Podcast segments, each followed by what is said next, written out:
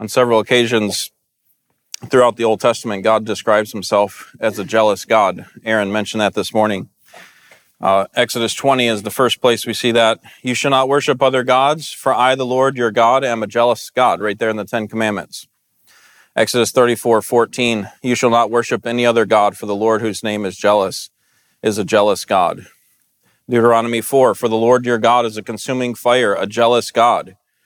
Uh, it goes on in Deuteronomy, Ezekiel, Nahum, and, uh, and Zechariah. Thus says the Lord of hosts, I am exceedingly jealous for Jerusalem and Zion. What is going on here? Is God some kind of narcissist who can't stop thinking about himself? The fact that, that God is jealous, and he's right to be jealous. He's right to be jealous for our exclusive worship. For us to demand glory to be given to our name would be selfish and prideful because we are lesser than God. There is someone greater than us. So for us to demand worship of ourselves would be utterly foolish and idolatrous, but not for God, because there is no one greater than God. And so he has the right to demand our exclusive worship and to be jealous for it for glory to be ascribed to his name. If he were to deflect glory to someone or something else, then he would be idolatrous. And so it's right for God to, de- to demand and to pronounce glory, uh, his own glory. The story of God and Israel is a sad one. Listen to Hosea 11, 1. When Israel was a youth, I loved him, and out of Egypt I called my son. The more they called them, the more they went from them. They kept sacrificing to the Baals and burning incense to idols. Yet it is I who taught Ephraim to walk. I took them in my arms, but they didn't know that I healed them. I led them with cords of a man with bonds of love, and I became to them as one who lifts the yoke from their jaws, and I bent down and fed them. They will not return to the land of Egypt, but Assyria, he will be their king because they refused to return to me. Here, God has this picture of Israel like a small child that he, he weans and cares for, teaches them to walk, and yet they turn away from him. And he continually goes after them and pursues them and cares for their wounds, and they don't even know or care that he was the one who did that. And so, what I'd like to look at tonight is going to be in Isaiah 45. We're going to start in Philippians 2, but we're, we're going to make it our way to Isaiah 45. You can turn to Philippians 2 to start with, though. And what I think that we'll see in Isaiah 45 is that all of history is moving to a day when God will be seen as the only true God. That God is desiring and pursuing our exclusive worship and our recognition, even unbelievers, their recognition of his worth. So let's start in uh, Philippians 2. And I can't make any promises about the length of this sermon. I know there must have been a memo that went out about a Jerry Savinsky length sermon today or something, but um, I can't I can't make any promises. Philippians chapter 2. Notice in verse 8, being found in appearance as a man, he humbled himself by becoming obedient to the point of death, even death on a cross. For this reason also God highly exalted him and bestowed on him the name which is above every name, so that at the name of Jesus every knee will bow of those who are in heaven and on earth and under the earth, and that every tongue will confess that Jesus Christ is Lord to the glory of God the Father. Every knee will bow, and every tongue will confess that Jesus Christ is Lord. This verse shows Jesus' authority and universal power over all creation, and that one day he will be seen as the one and only true God. Everyone will have to acknowledge it, either because they have bowed the knee to, the, to him or because they're forced to. Every single person will bow the knee to, to Christ and acknowledge him as Lord. We will do so willingly as well as countless believers throughout the ages. Others will do so countless billions will do so because they have been defeated by him. This reality that God is the exclusive creator and savior of the world is extremely dear to the heart of God. And he longs that every single person made in his image would acknowledge his worth and acknowledge that he alone is God. We start to get an idea that God is concerned about his own fame in Exodus. He says to Pharaoh and to Moses and to the whole world and about the whole world that he wants to be known as the Lord. Listen to Exodus 6 7. Here, God wants Israel to know that God was the Lord. Then I will take you for my people, and I will be your God, and you shall know that I am the Lord your God, who brought you out from under the burdens of the Egyptians. But God didn't just want Israel to know that he was the Lord, the exclusive God, the deliverer, but he wanted the Egyptians to know as well, didn't he? Because he would tell Moses, when you go to Pharaoh, tell him this. I want the Egyptians to know. This is Exodus 7 5. He does this in several other places as well. That the Egyptians shall know that I am the Lord when I stretch out my hand on Egypt and bring out the sons of Israel from their midst. But it's not just Israel and the Egyptians. God wants the whole world to know. Ezekiel 17 24 and all the trees of the field will know that I am the Lord. Now, this is, I take this as a metaphor, not as the, the literal trees that we see outside, but, but those trees that God has raised up, those leaders, those rulers of the nations. All of the trees of the field will know that I am the Lord. I will bring down the high tree, exalt the low tree, dry up the green tree, make the dry tree flourish. I am the Lord. I have spoken and I will perform it. So the reason that uh, I, I wanted to take us to this passage in Isaiah. You can turn there now. Isaiah 45. Is because as I was reading through the scripture multiple times over the last several years, um, came across this phrase, and you will know that I am the Lord. What, what is God so concerned about? Why does he, why is he so concerned that people will know that he is the Lord? His own people, his enemies, all the nations. This phrase, you will know that I am the Lord, is used 85 times in the Old Testament. 33 times, as far as I can tell, is referring to believing Israel. 18 times is referring to wicked Israel. That wicked Israel would know that God is the Lord. Someday that they're going to turn a corner and recognize, like Zechariah says, we've looked on him whom we have pierced. Two times, it's referring to Israel's future generations. And then the other 33 times are referring to the nations. Ezekiel has tons of them that are focused on all the various nations that are opposed to God, that have their own gods. God desires that they know that God is the Lord. And if you look in the context of each of these 85 references, most often it's referring to the, the content of what he wants them to know. It's in the context of God judging them, judging the wicked and giving victory to his people. A couple of times it's used to show that Israel would learn something, learn how to trust him. So I'm allowing you to go through these things so that you will know that I am the Lord and that I am worthy of your trust. But this here in Isaiah 45 is perhaps the clearest reference to this idea and how it connects to the rest of human history. I love this chapter because it shows the heart of God and it links the unbelief of Israel at this time in history and the unbelief of the nations to the future time that we just read about in Philippians 2 when Christ will be exalted as the Savior of the world.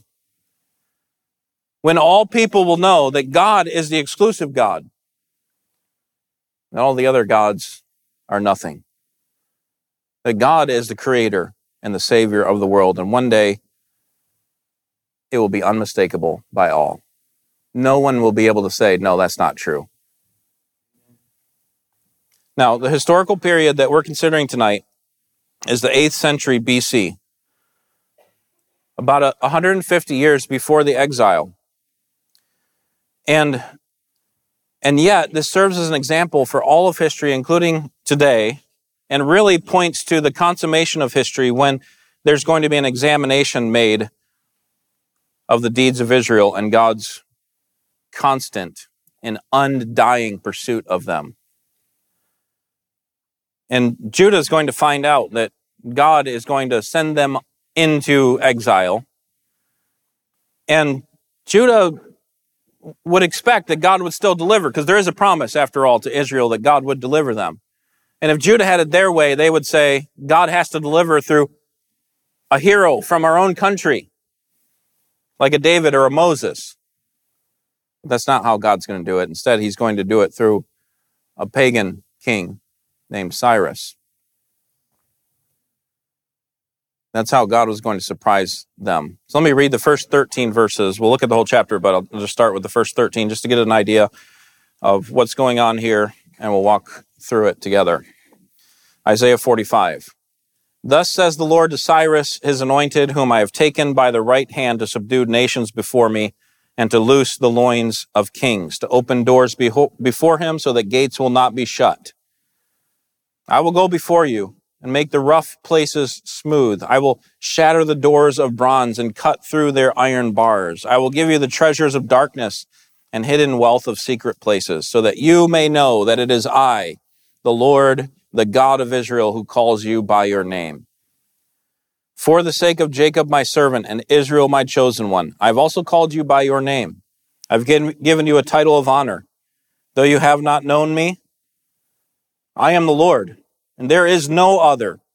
Beside me, there is no God. I will gird you, though you have not known me, that men may know from the rising to the setting of the sun that there is no one beside me. I am the Lord, and there is no other. The one forming light and creating darkness, causing well being and creating calamity. I am the Lord who does all these. Drip down, O heavens, from above, and let the clouds pour down righteousness. Let the earth open up and salvation bear fruit, and righteousness spring up with it. I, the Lord, have created it. Woe to the one who quarrels with his maker, an earthenware vessel among the vessels of earth. Will the clay say to the potter, What are you doing? Or the thing you're making say, He has no hands. Woe to him who says to a father, What are you begetting? Or to a woman, to what are you giving birth? Thus says the Lord, the Holy One of Israel and his Maker Ask me about things to come concerning my sons, and you shall commit to me the work of my hands. It is I who made the earth and created man upon it. I stretched out the heavens with my hands, and I ordained all their host. I have aroused him in righteousness, and I will make all his ways smooth. He will build my city and will let my exiles go free without any payment or reward says the Lord of hosts. So here, God chooses a deliverer for Judah who is unlikely in terms of what they would expect. And so God does something expected, unexpected here in these first seven verses. He speaks directly to Cyrus, a king who's not yet born. And he calls him in chapter 44, verse 28, my shepherd a man who apparently, as far as we know, would never turn to God. And God says, You're my instrument. You're going to lead my people out of Babylon back to the land of promise. And so this message is addressed to Cyrus, but really designed for Judah to overhear and be convinced that God delivers and he does it on his own terms. This is especially amazing since Cyrus was still 150 years away from being born and Judah hadn't even been taken into exile yet. And here's God's promise to Cyrus I'm going to deliver my people, and I'm going to do it in a way that makes my name, my name known. That all the world, that all of Israel would know that I am the Lord. And he does it for three reasons. First, in verse 3, he wants Cyrus to recognize who commissioned him. I will give you the, pre- the treasures of darkness and hidden wealth so that you may know this is that idea that, that you will know that I am the Lord. I want you to see this. And I don't think this requires Cyrus to be converted just as it didn't require Pharaoh to be converted in Exodus. So that Pharaoh would know, the Egyptians would know. This generates a lot of questions about God using evil people to accomplish purposes, his purposes. But really, this is part of the point. Just as God chose Israel, nothing special in Israel, he also chooses Cyrus to be part of his plan. and a means of Israel's deliverance, it's not their concern. How they would be delivered. They, they might like to kind of come up with a plan on their own. God's saying, I got it taken care of. I'm going to take care of it in a way that's unexpected. But the second reason that God chooses Cyrus is found in verses 4 and 5, and that is that he wants to bless Israel through them. For the sake of, verse 4, for the sake of Jacob my servant and Israel my chosen one, I have also called you by your name. I have given you a title of honor. Verse 5, I am the Lord and there is no other. Besides me, there is no God. So I, I will gird you, though you have not known me. Cyrus, you don't understand what's going on here, but you're being used as, as an instrument so that my people will be blessed my people would be delivered. And he can make such a claim because he is the Lord and there's no one like him. Verse 5. The third reason that he chooses Cyrus is because God wants the whole world to know that he alone is God. Verse 6. That men may know from the rising to the setting of the sun. So as you picture the globe spinning and the light hitting each part of the globe, every time the sun hits a part of the globe, those people would know that God is the Lord. And there's something about the works of God and his power throughout history as it's displayed that will show people that it's unmistakable who the true and living God is. They will not be in a position to deny it. This is not about academic knowledge. This is so that all people will know that God is the true and living God and that He's not unjust in judging His people or His enemies. Now, clearly, we know from Romans 1 that people will suppress this truth. But I would say that they may even try to suppress it while they're acknowledging it. While they're bowing the knee and acknowledging Christ is Lord, they will try to suppress it and come up with all sorts of reasons why this isn't true. But the fact is, they'll have to acknowledge it. And here's the point for Israel and for us that if we continue to try to form God into our desires, we try to manipulate him and get him to do what he wants us to do, we will remain dead in our sins and on a pathway towards destruction. But, but the big truth that we're seeing tonight is that we don't find God after we've searched for him. God finds us. God discloses himself. He reveals himself to us. That's what has to happen. That's how you came to Christ. That's how he's going to make his name known to all people in all time. The Egyptians didn't find God. Israel didn't find God. God revealed himself to his people. And so for Judah at this time, they needed to acknowledge that they're not God. Part of our challenge is that we start to get a little bit comfortable in this life as a Christian and sometimes start to take on some maybe personal responsibility for the good things that have come to us when in reality it's all of grace. once we lay down our pretensions and our claims of self preservation, we're in a good spot for God to disclose himself to us and to deliver us.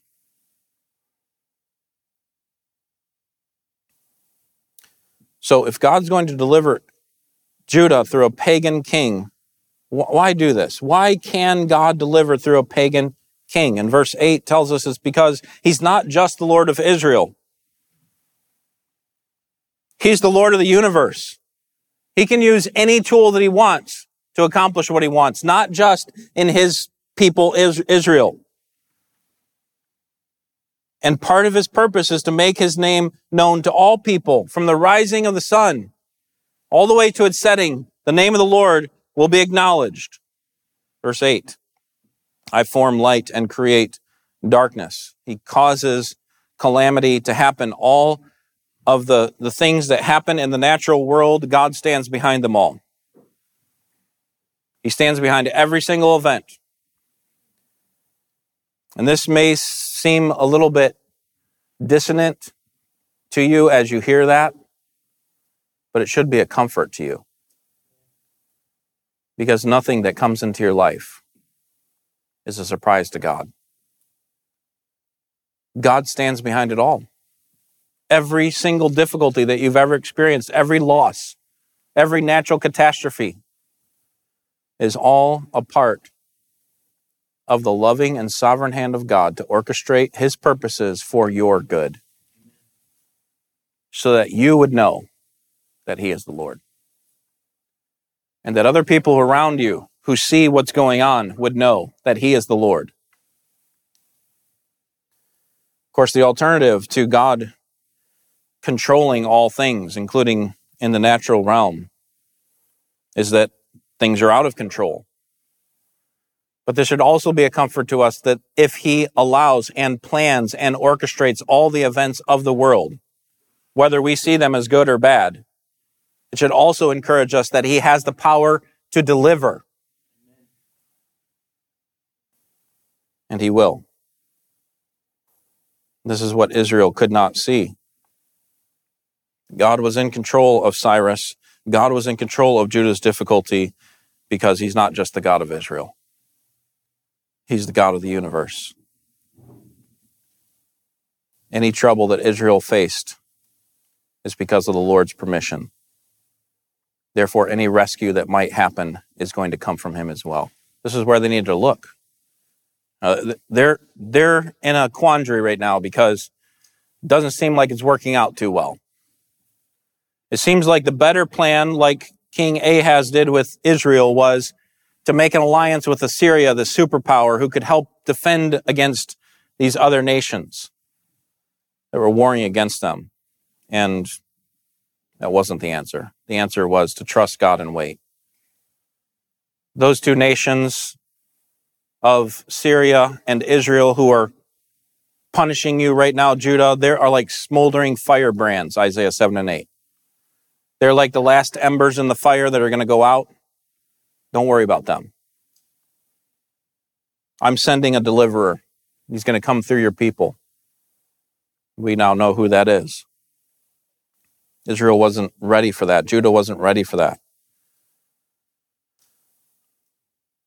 Notice in in verse 8 that God does this in righteousness. So we don't have to question, like, well, you know, it's kind of a little underhanded the way he's handling this whole, like, uh, leading them into captivity and then the deliverance thing. No, it's all done in righteousness because God drips with righteousness. He is righteous. To question God's way for us or for Judah is as foolish as, verse 9, the clay questioning the potter. We are not in a position to stand in judgment of God and to say, like the clay might say to the potter, What are you doing? Why did you make me this way? The end of verse 9. Or the thing you're making say, He has no hands, or could be handles there. Like, you didn't make me with handles. You should have made me with handles. What were you thinking? Or verse 10, you know, the father having a child come to him and say, Why are you begetting me? Or to the the, the woman to the child of the woman, why are you giving birth to me? Why'd you do it this way? We, we can't say that to God because God is our creator. We have no basis or authority to speak to him in those terms. And if he chooses to use a pagan deliverer, then that's his prerogative. Notice how God is described in verse 11. He's described as Israel's Lord, right there at the beginning of the verse. Thus says the Lord. He's described as the Holy One, Israel's Holy One, and also as Israel's Creator. Listen, just as I raised you up, I'm going to raise Cyrus up for my purposes. Or we could go back to, to Pharaoh. Just as I raised Pharaoh up, I did it for my purposes so that I would make my name known. And Judah's response was supposed to be that they would put their trust in God for his superior and unique ability to handle Israel's challenges.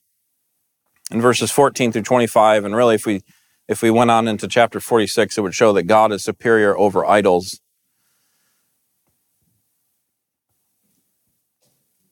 Verse 14. Thus says the Lord, the products of Egypt and the merchandise of Cush and the Sabaeans, men of stature, will come over to you and will be yours. They will walk behind you and they will come over in chains and will bow down to you. They will make supplication to, to you. Surely God is with you. There is none else, no other God. I think this points forward for Judah to the end times. No longer is he talking about Cyrus. And I think the reason I say that is because of verse 17. Notice verse 17 Israel has been saved by the Lord with an everlasting salvation. You will not be put to shame or humiliated, humiliated to all eternity. But I think what's going on here is Isaiah saying there's coming a day. You got to believe God. You got to believe me as I speak on behalf of God. There's coming a day when every nation will realize that God is the Lord. No matter how powerful or rich or storied or how much military strength they have, all will recognize and all will bow the knee. Even though for centuries these nations have denied God's existence and have tried to, to make gods for themselves, there's coming a day when they will see God as the true and living God, the Savior of the world. And Israel will be saved with an everlasting salvation. This text in verse 17 is repeated in Romans 9 and 10 by the Apostle Paul that whoever puts their confidence in God will never be put to shame. They never will be disappointed. This is the appeal that God, like a jilted husband, is making to his adulterous wife. Israel, don't you see it? You put your confidence in me, you will never be disappointed. You will never be put to shame. You think that because there has been a, a stronghold on you as a nation for a period of time, that their gods are better than me? You think that because there's some temporary setback, that those gods are better. So you start to turn over towards those gods. You adulterate yourself with them. There's coming a day when you will know that I am the Lord. They will know that I am the Lord, the deliverer. And no one will be able to question it or be mistaken about it. It will be unmistakable. Because I am superior over idols, God says. Put your trust in me. You will never be humiliated. It's God who saves, not idols, verses 20 through 25. To trust in false gods is ridiculous. They can't do anything for Israel. Look at verse 20. Gather yourselves and come, draw near together, and you fugitives of the nations. They have no knowledge who carry about their wooden idol and pray to a God who cannot save. Declare and set forth your case. Indeed, let them consult together. Who has announced this from of old? Who has long since declared it? Is it not I, the Lord? And there is no other God beside me. There is none except me. Turn to me and be saved, all the ends of the earth, for I am God and there is no other. Now, it's easy to get harsh on Israel, but consider where they were. God had given them a direct promise that He would shepherd them and deliver them. But they don't feel very shepherded or delivered right now. And the Babylonians are coming which seems to suggest that the gods of the Babylonians are more powerful than the God of Israel. And God and, and Isaiah here does something very interesting. He moves past the idea of who will deliver Israel, since we all know who will deliver Israel. It's God. The more pressing question he asks here in verses 20 through 22 is who's going to deliver Babylon? They're carrying around their little idols that they made for themselves. Their gods are made of perishable material made by perishable people. You think they got a shot against me? Can you sense the jealousy that God has for exclusive worship and our full confidence to be put on Him? How foolish of us to go after other gods. See, Israel needed to see beyond the captivity to the larger work that God was doing, that he would deliver them and magnify his name in the process. And so their response and our response should be one of trust. I love verse 22 because this is where we would expect God to just come down with a harsh, straightforward, maybe harsh, not the right word, but maybe stern condemnation. But like he does in Psalm 2, he gives them an opportunity to repent. He says, Turn to me and be saved, all the ends of the earth, for I am God. You've been going after all these gods, trying to make all these excuses for why things are the way they are, trying to give credit to all your blessings to these gods that don't even exist. And instead of God saying, You are judged and you shall be judged forever, he says, Come to me, all the ends of the earth. There's refuge in me.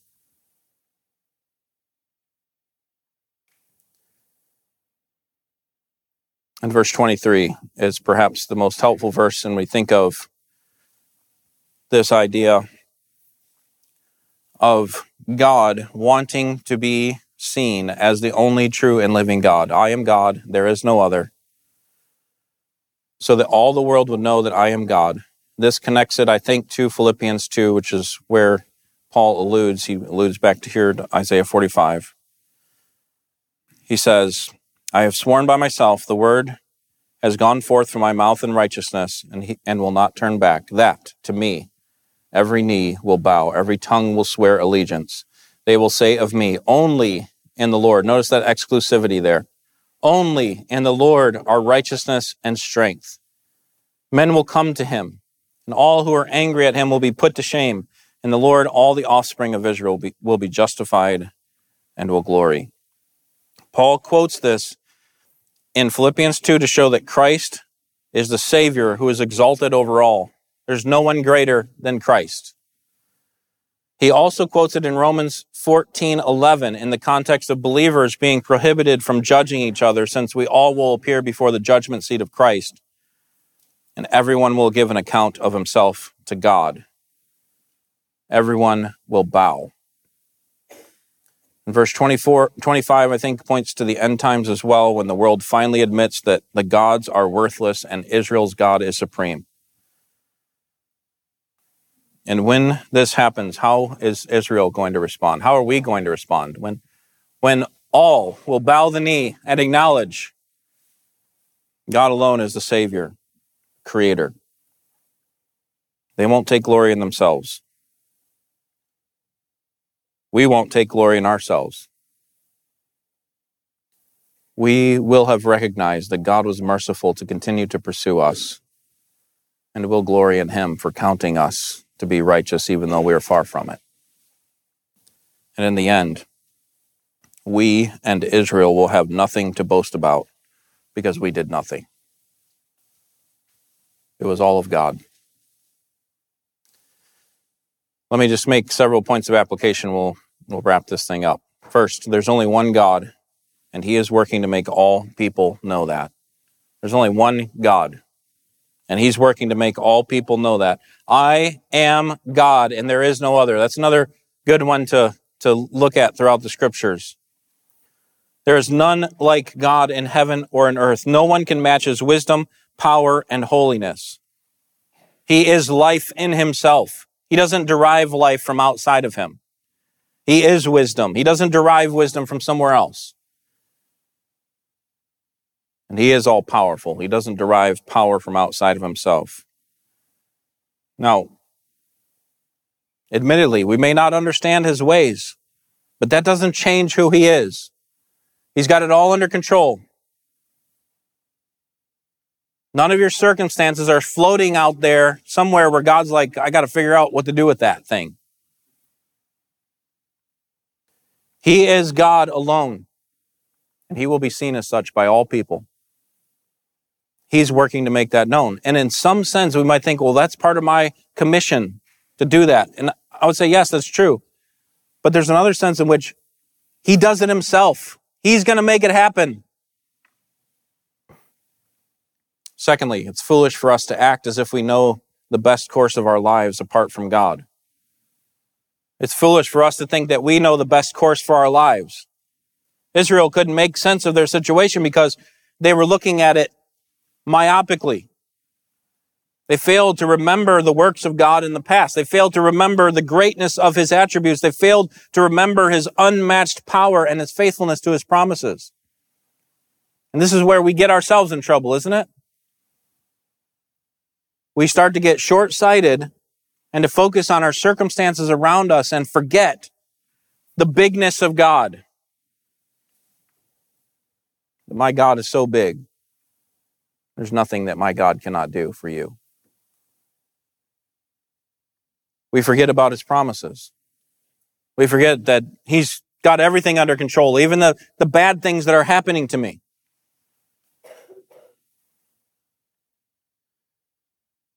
God is responsible for everything in nature.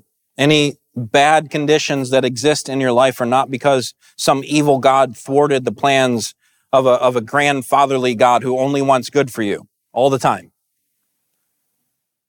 Those conditions that we call bad are there because they are orchestrated by the hand of the sovereign creator and sustainer of all things. He knows what's best for you. He knows what you can handle. He knows how to make his name known when he delivers, known when he delivers you. Thirdly, God stands behind every event that takes place in your life. He stands behind every event that takes place in your life. Do you believe that? Is there something in your life that was a surprise to God? Is there something that's going on right now that God is reacting to because he didn't plan it? I mean, not only does God know everything that's going on in your life, not only does he know the direction of your life, but he stands behind them.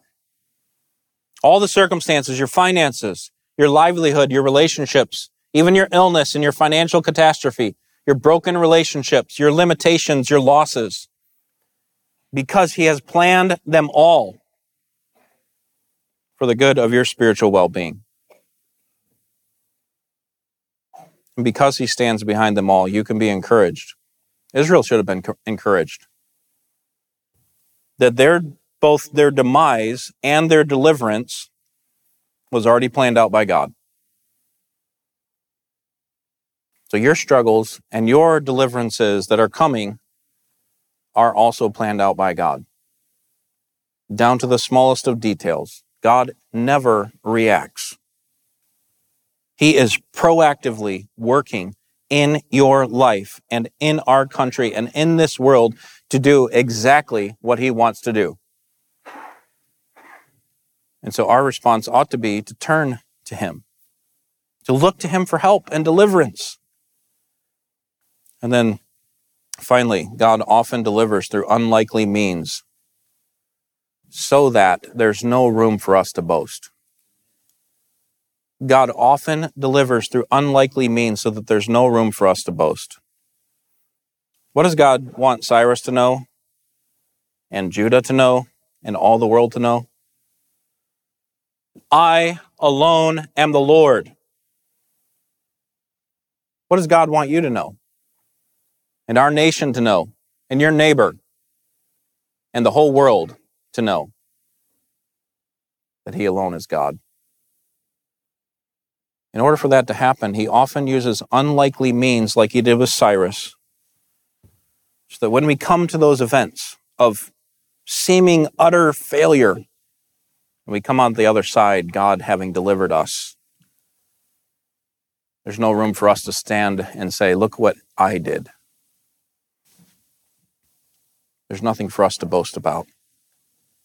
When we take a measure of our lives and we look back at all the times that we were unfaithful to God and and yet God lovingly kept pursuing pursuing us and using us despite our sinful actions and sinful motives at times, we stand amazed at his grace and can't help but praise him for working through even the most unlikely of people like us. Listen to uh, one scholar on this, John Oswalt. He says, Deliverance does not depend on the perfectibility on which the world's hope hopes rest, but on the grace and providence of God. When God delivers through unspectacular and unconventional means, it highlights his grace. And look at the death of Christ. We're going to reflect on that here in just a few minutes. Was there anything that was more unspectacular and unconventional in terms of our expectation of how God would bring about deliverance? What we would think of a conqueror. And yet, God is most glorified in that event of Jesus being crucified for our sins. Friends, Christ has already won. He's sitting at the right hand of God. His work of paying for our sins is finished. And his exaltation is coming soon. And one day, one day, all will see him and know that he alone is the Lord and that he is the judge and the Savior of the world. And the only proper response that we can have is surrender and worship. Let's pray. Father, thank you for reminding us of the importance of uh, your exclusivity and your pursuit of us. Thank you for finding us before we found you and loving us before we loved you. We owe ourselves to you, and we want to to uh, honor you with our lives. The only proper response we have to you moving forward towards this plan of making your name known is to surrender ourselves to you, to acknowledge your good plan, to trust you, since we will never be disappointed when we do, and to worship you. So please help us to do that. We pray in Jesus' name. Amen.